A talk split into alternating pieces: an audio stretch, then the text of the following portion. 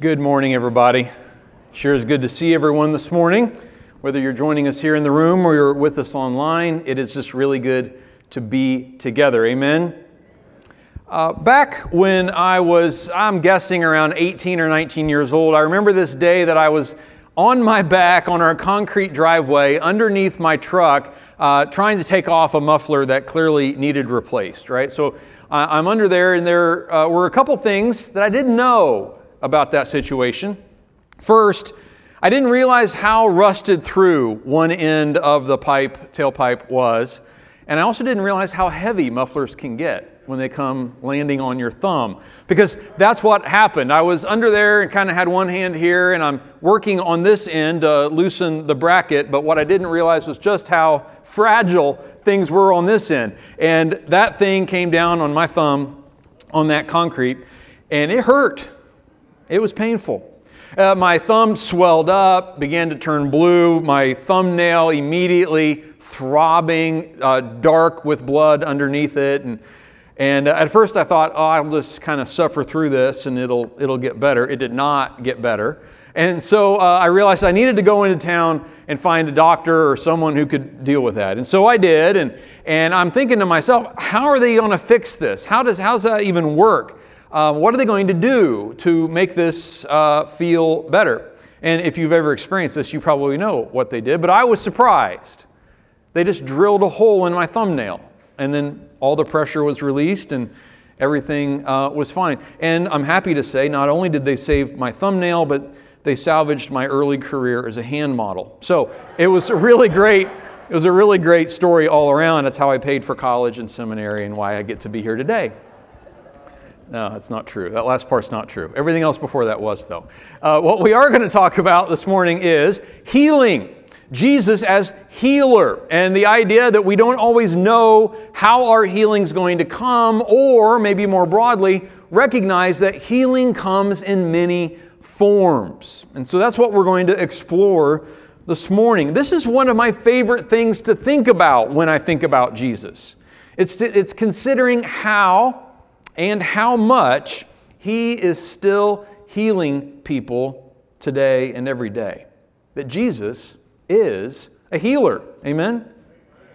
Now, in the original language of the New Testament, that's Greek, uh, the word that we translate into English as healed or healing or heal, uh, there are more than one, there's more than one word in that language that we just turn into our verb heal.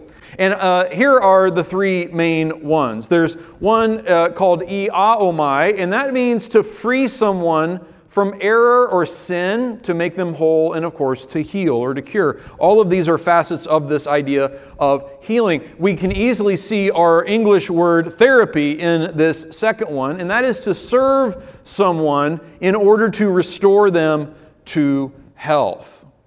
And then there's a third called sozo, and, that means to save someone from suffering or to rescue them, to keep them healed. And so there's a healing of, uh, in that way as well. All this to say that what we call healing, the Bible has multifacets to that, multiple facets to that. And so we're going to dive into this idea just in our brief few minutes together that healing comes in many forms. Now, last week we looked at Matthew chapter 7 and Jesus' teaching on the idea that our lives are like houses and we build them either on rock or uh, shifting sand, right? And that to build our houses on rock is to obey his teaching. Right after that, in Matthew 8 and 9, Matthew launches into a series of stories, most of them having to do with Jesus healing people. And so it's from there that we're going to just keep on moving and, jump right in. I would encourage you, if you have your Bible, to open it to Matthew 8 and then to 9, or open your Bible app, or jot that down, and when you get home, uh, spend a little time looking at Matthew 8 and 9. You're going to see that Jesus is just on a blitz of healing. Matthew 8, he heals a man with leprosy. You might remember this. The guy says, Lord, if you're willing, you can make me clean. Jesus says, I am willing. And immediately the man was healed of his skin disease. Then a famous story of healing a Roman centurion comes to Jesus. Uh, not, a, not a Jewish person, not a, an especially religious person, a Roman centurion. In other words, a high ranking official in the army of the enemy. comes to Jesus and says, I've got a servant back home who's lying paralyzed. Um, I don't deserve you to have, to have you come to my house, but I know, Jesus, that if you just say the word, my servant will be healed. This amazed Jesus, this guy's great faith. He did say the word, the servant was healed. Peter, uh, Peter's mother in law is sick in bed with a fever. Jesus heals her. Then it says that when evening came of that day, with a word he healed all the sick. Jesus encounters then what the Bible describes as two violent, demon possessed men.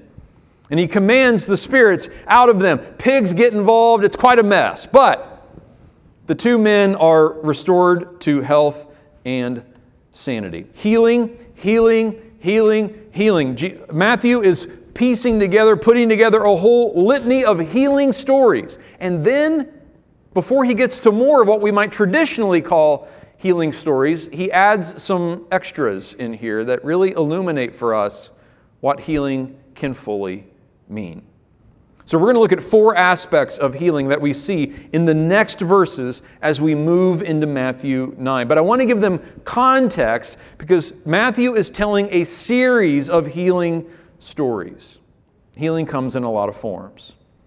Matthew 9, verse 1 is where we'll begin and slow down now and take a look this morning. Jesus stepped into a boat, crossed over, and came into his own town. Some men brought to him a paralyzed man uh, lying on a mat. When Jesus saw their faith, he said to the man, Take heart, son, your sins are forgiven. And here we encounter the first and most foundational form of healing, and that's grace to forgive our sins. In this story, the friends have brought their paralyzed buddy on a mat to Jesus. It's obvious what they're looking for, right? He's paralyzed. They would love it if Jesus would do his thing and heal him. And so far in the story, Jesus is providing nothing the man is asking for, but everything he needs. And so it is with us. Because the most important thing we need is to be right before God. There are many times uh, that uh, in our lives that we will end up working and worrying very much over any number of things that we want to get right. It could be our self image, financial sta- stability, career success, satisfying relationships, personal expression, physical health, you name it. None of those are unimportant, but none of them are most important. And Jesus is never confused about what's most important or most essential and that is our relationship with God. That among all the things that we need in life, Jesus knows the first thing we need. Even if we're a paralyzed guy lying on a mat, the first thing we need addressed is our relationship with God. And Jesus feels this way, not because he's religious, but because he's right. See, Jesus always has the firmest grip on reality of anyone in the room. And that's what Jesus chooses to address here first with this man. Take heart, son. Your sins are forgiven. God loves you. He wants to have a relationship with you. That's his first word to this man. N.T. Wright writes about this in his book, Simply Jesus. And he says, Jesus spoke frequently of people being forgiven. Forgiveness, indeed, is a sort of healing. It removes a burden. Catch this, I love this. It removes a burden that can crush and cripple you. It allows you to stand up straight. That's the first healing that Jesus brings. Now, no one can blame this guy, right, for wanting to be healed of his paralysis. His friends are hoping that Jesus would do that, and he was too. And Jesus certainly doesn't blame him for wanting that. But first things first, Jesus says to him and to us. Let's address your life before God. Let's address what's going on in your soul. See, Jesus has the power to give us anything we want, but He knows that's rarely useful and rarely deep enough. He has the love and the wisdom to give us everything we need. Verse 3 At some of this, or at this, some of the teachers of the law said to themselves, This fellow is blaspheming. That means he is uh, speaking truth about, uh, he's speaking about God in things in ways that are untrue, speaking falsehoods about God. Now, as usual, uh, these teachers of the law were half right and thus all wrong, missing the point. It would be wrong for any of us to declare someone uh, forgiven as if we were God. But the fact is, Jesus is God. So he can say what he's saying, and it's not blasphemy. Knowing their thoughts, it says, Jesus said, Why do you entertain evil thoughts in your hearts? In Mark 2, when we read the same account, Jesus says, Why are you thinking these things? Now, that is a question, isn't it?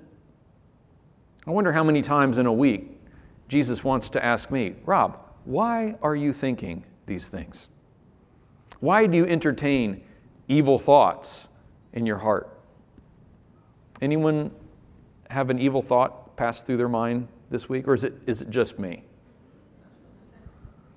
Jesus knows, and he asks, Why are you thinking these things? What are these thoughts doing there because he wants us to examine that. See, there's nothing in your life or mine that didn't begin as a thought, right? Either ours or someone else's. And so Jesus is like, stop right there. Why are you thinking these things? It's a good thing to ponder.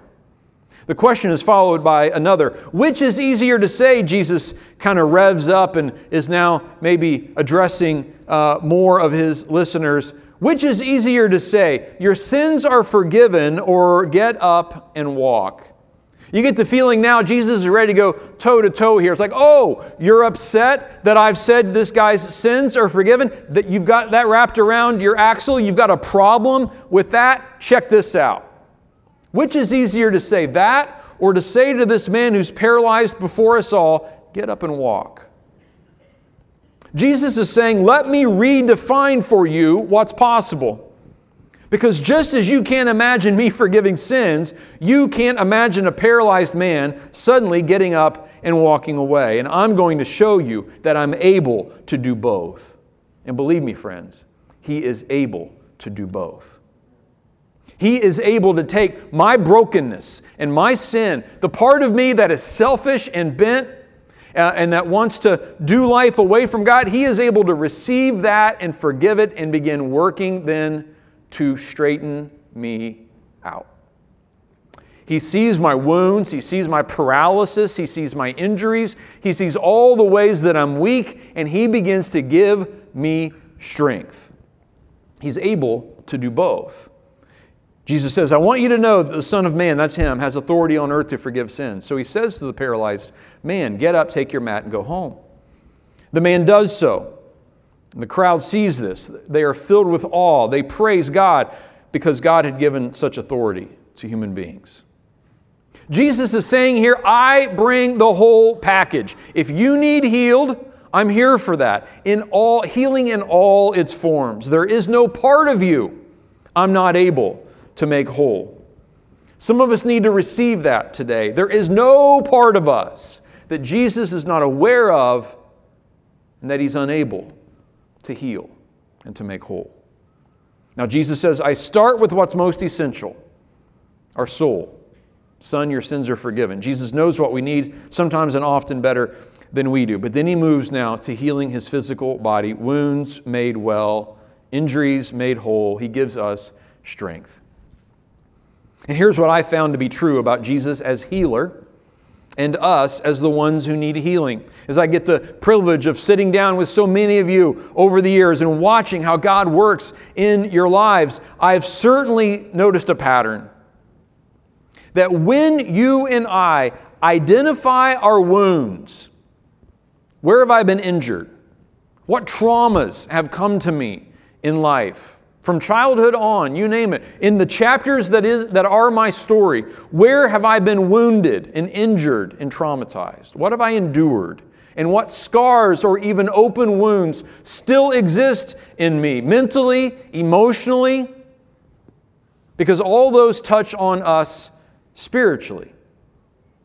It's that second type of healing that often we need that we translate in as therapy today. The idea that mental health, that emotional stability is absolutely essential to our human flourishing. And that's what Jesus is here to provide us healing, wholeness, human flourishing.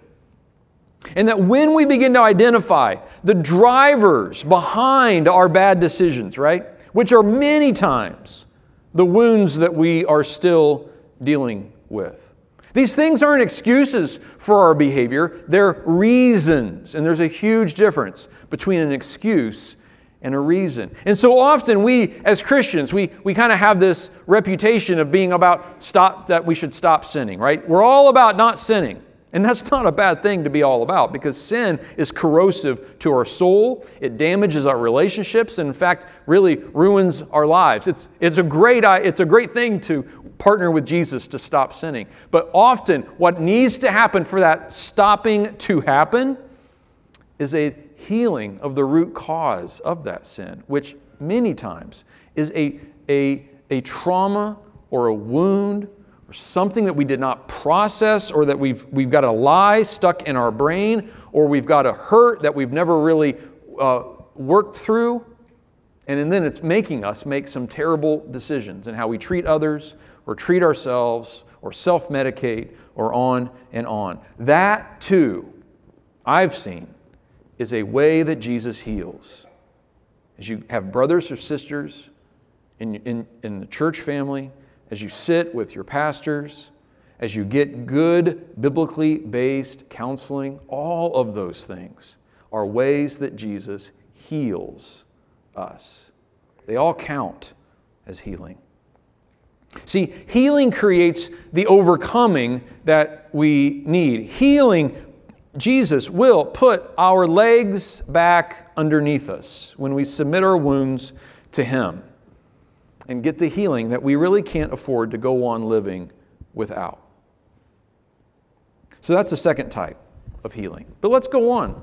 Matthew is now turning our attention to something that might seem like he's at first left the healing stories, but really, I don't believe he has. He begins to tell his own story of Jesus finding him. Matthew, the tax collector, sitting at his booth, Jesus says, Follow me. And Matthew got up and followed him. And we pick it up in verse 10. While Jesus was having dinner at Matthew's house, okay, so Matthew, a, a Josh talked about this a couple weeks ago in his uh, sermon about Jesus as Savior. Matthew's a tax collector. That means he's a sellout. That means he's hated. That means he, uh, he, is, uh, he is grouped with this unclean group called tax collectors and sinners. Sometimes prostitutes get thrown in there, and we, we see them grouped together, and ju- they're just a category. They're just a cruel, easy category of sinners that are outside of the, what's acceptable and what's good and what's right. And We can all agree and just enjoy hating on them. That's who Matthew was. And Jesus says, Follow me. While Jesus was having dinner at Matthew's house, many tax collectors and sinners came and ate with him and his disciples. Let's not underestimate just how crazy cool it is that our Jesus is hanging out with these, these folks. They're all there together because no one else will have them. And they're all at Matthew's house because, again, they've been rejected by everyone else. And so Jesus goes and sits at the table in the cafeteria where no one else will choose to sit. And he hangs out with them. And then these religious leaders come by. They're always seeming to come around and just be total buzzkills, right? The Pharisees see this. And they say to the, to the disciples, hey, psst, why does your teacher eat with tax collectors and sinners. Again, there's this category. They just they're all grouped together. But Jesus hears this. And he says, It is not the healthy who need a doctor, but the sick. He is using healing language to describe why he's there and what he's doing. He says to the religious leaders, Go and learn what this means, quoting Hosea in the Old Testament I desire mercy, not sacrifice. For I have not come to call the righteous, but sinners. And here we are now experiencing a new third category of healing, and that is outcasts being accepted and receiving mercy.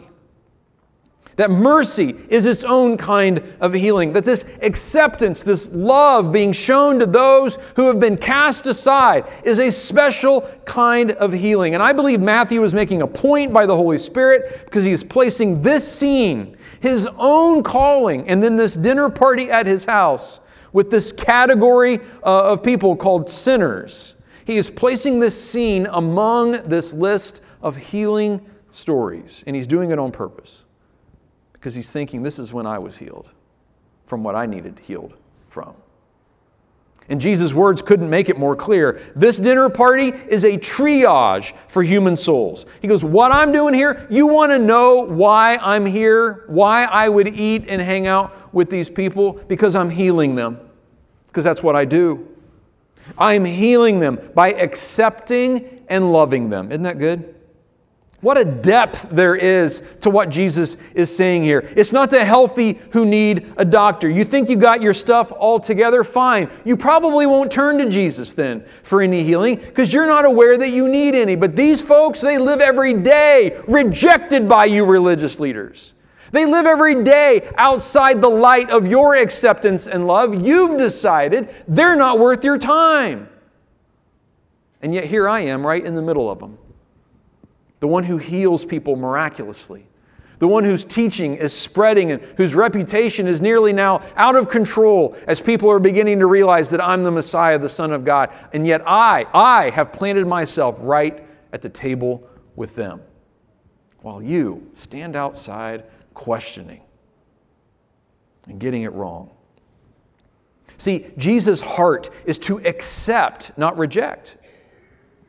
And that's true for you, not just in theory but for me and you. His heart is to forgive, not judge. It's what he wants to do most embrace, not avoid.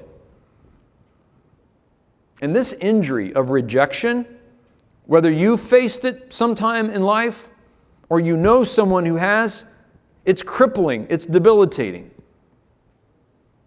It hurts a human soul deeply to be rejected by others. And Jesus is moving into that rejection, and he is bringing the healing of acceptance. And I would challenge us let's make this dinner party a portrait of our church. That when we see each other and anyone that God sends our way, the sense that we have is wait a second, did he accept you too? Is he healing you? Me too. Can you believe it? Some days I barely can. That He would love us the way He does. That the church should be known as the place where there are no outcasts. Amen? There are no outsiders, and we don't categorize people according to their sin. But we categorize them according to how much God loves them, which puts us all in one big fat category, right? Of people loved by God. So there's a fourth one. Matthew is not finished. He goes on. And we see in this fourth one a broader, but nonetheless, I think, just as meaningful uh, definition of healing happening. We started with our inmost soul, right? Son, your sins are forgiven. And then his physical body is healed. Our wounds are addressed. Thirdly, then our social life, so to speak, begins healed, begins to get healed because we're talking about acceptance and love and not pushing people away or being pushed away. And now Jesus lays out a pretty broad description of a, of a more total healing that we all can participate in. So hang, hang with me on this one. John's disciples, uh, the, John the Baptist's disciples, they come and they ask Jesus a question about the law, essentially. Why aren't you guys fasting? We fast, the Pharisees fast. You're not all fasting. What's up with that? Jesus gives this great answer about, hey, we're in high times right now. Uh, who fasts while the, the the bridegroom is, uh, uh, is there and he goes I'll, I'll be gone one day and there'll be a time for fasting but right now man thing, this is not the time for that. Okay. And then he lays something out here that I think is a great, great principle. He says, No one sews a patch of unshrunk cloth on an old garment, for the patch will pull away from the garment, making the tear worse. This is the opposite of healing, right? Making the tear worse. Now, at the moment, he's, he's certainly addressing the fact that Judaism and the Jewish religion was not going to be sufficient to contain all that Christianity and his and faith in this new Messiah was going to be able to, to have. And that's why he, he goes on to talk about wineskins in just a moment. But he, he mentions making the tear worse. This, friends, is what our world is good at and always has been. At times, it can feel as though we're coming apart at the seams. Is that true? And our world without Christ will, in all of its effort, only make the tear worse. And whatever issues we're facing in our society today, the world will make the tear worse in all of its efforts. Jesus goes on Neither do people pour new wine into old wineskins. If they do, the skins will burst, the opposite of healing. The wine will run out and the wineskins will be ruined. But no, they pour new wine. That's his message and his very person into new wineskins. That's us, the church, and what? Both are preserved. That's made whole, kept whole. Both are preserved. And so here we see a broader, deeper description of a kind of healing, and that is justice. That is wrongs being set right. Now, when I say the word justice, it's a hip word right now. Everyone likes to talk about justice, but believe me, we had it first.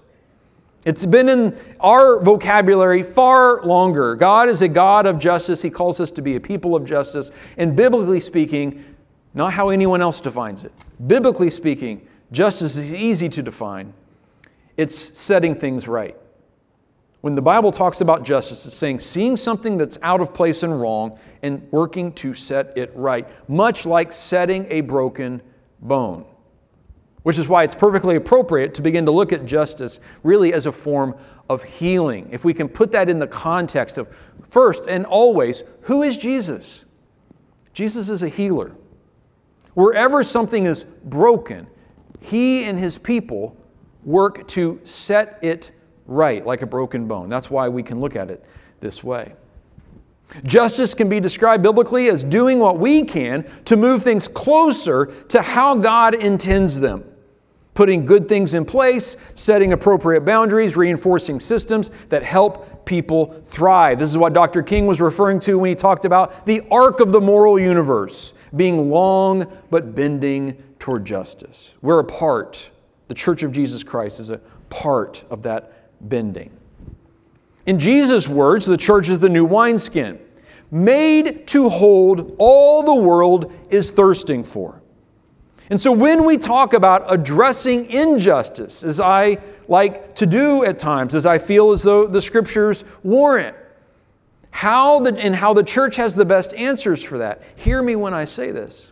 When I say the word justice or talk about addressing injustice, chances are really, really, really, really good that I'm not talking about nearly anything you're seeing on the news or hearing from commentators or pundits. We're talking about the healing that only Jesus Christ can bring. That kind of justice, setting things right. Oh, yeah, that justice comes with honesty about problems and wisdom to seek solutions. But if you're looking for it out there, you'll remain as thirsty as ever and frustrated, to say the least. We get to be the people, the, the people on the planet who are praying daily, Your kingdom come, Your will be done on earth as it is in heaven. So we are the people aiming for and working toward a world in which no life will be snuffed out underneath a knee. And no rage will express itself through a riot. And no mere politician will pit one Christ follower against another. And no mind will be left so disturbed as to visit violence on many people. See, the world is hungry for justice, and rightly so, to set things right. It's flailing about trying to figure out a way to do so, right? but it's working with wineskins that can't do the job. Ideas and theories and approaches and practices that are insufficient to hold the promise that we as the people of God have discovered is there in our Lord, the promise that can set things right. The Church of Jesus Christ is that wineskin and the fabric for change that the world needs. Indeed, the healing the world needs through Jesus as healer. If you keep reading in Matthew 9, you'll see Jesus raising a synagogue leader's daughter from death. You'll see a woman who's been bleeding for years healed by just touching the hem of his garment. You'll see blind men given sight. You'll see a man who was mute able to speak. The healing stories, then, as we traditionally think of healing, will go on. But planted in the middle are these healing stories, too. This way of helping us see that Jesus was and is the loving and powerful God of the universe in the flesh and that He's a healer. Healing radiates from Him. And the closer we get to Him, the more whole we become. Doesn't that sound good?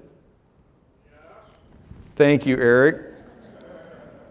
And if it sounds good to you, whether you're here in the room or you're with us online, you can always go to outlookchurch.org slash yes and say, I want to learn more about that. I'm telling you, the healing I'm talking about, the healing that Jesus brings at all those levels, is exactly what we human beings need. Healing comes in multiple forms. All of them come only through Jesus, and all of them are for all of us. Let's pray about that. Jesus, we thank you that you are a healer. Lord, we ask, we make a request that we know you're happy to answer. Please heal us. Heal us at all these levels. And God, use us to bring healing to any around us. That's also a beautiful part of what it means to be healed by you. And so, Lord, we submit to you our wounds and our traumas. We certainly confess to you our sins as we take the bread and the cup here in just a moment. We thank you that you've accepted us and not rejected us. And we ask, God, that you would use us to life on life on life, day by day by day, set things right as we have them before us to set them right in our world. This is our prayer, Lord. And we pray it in Jesus' name. Amen.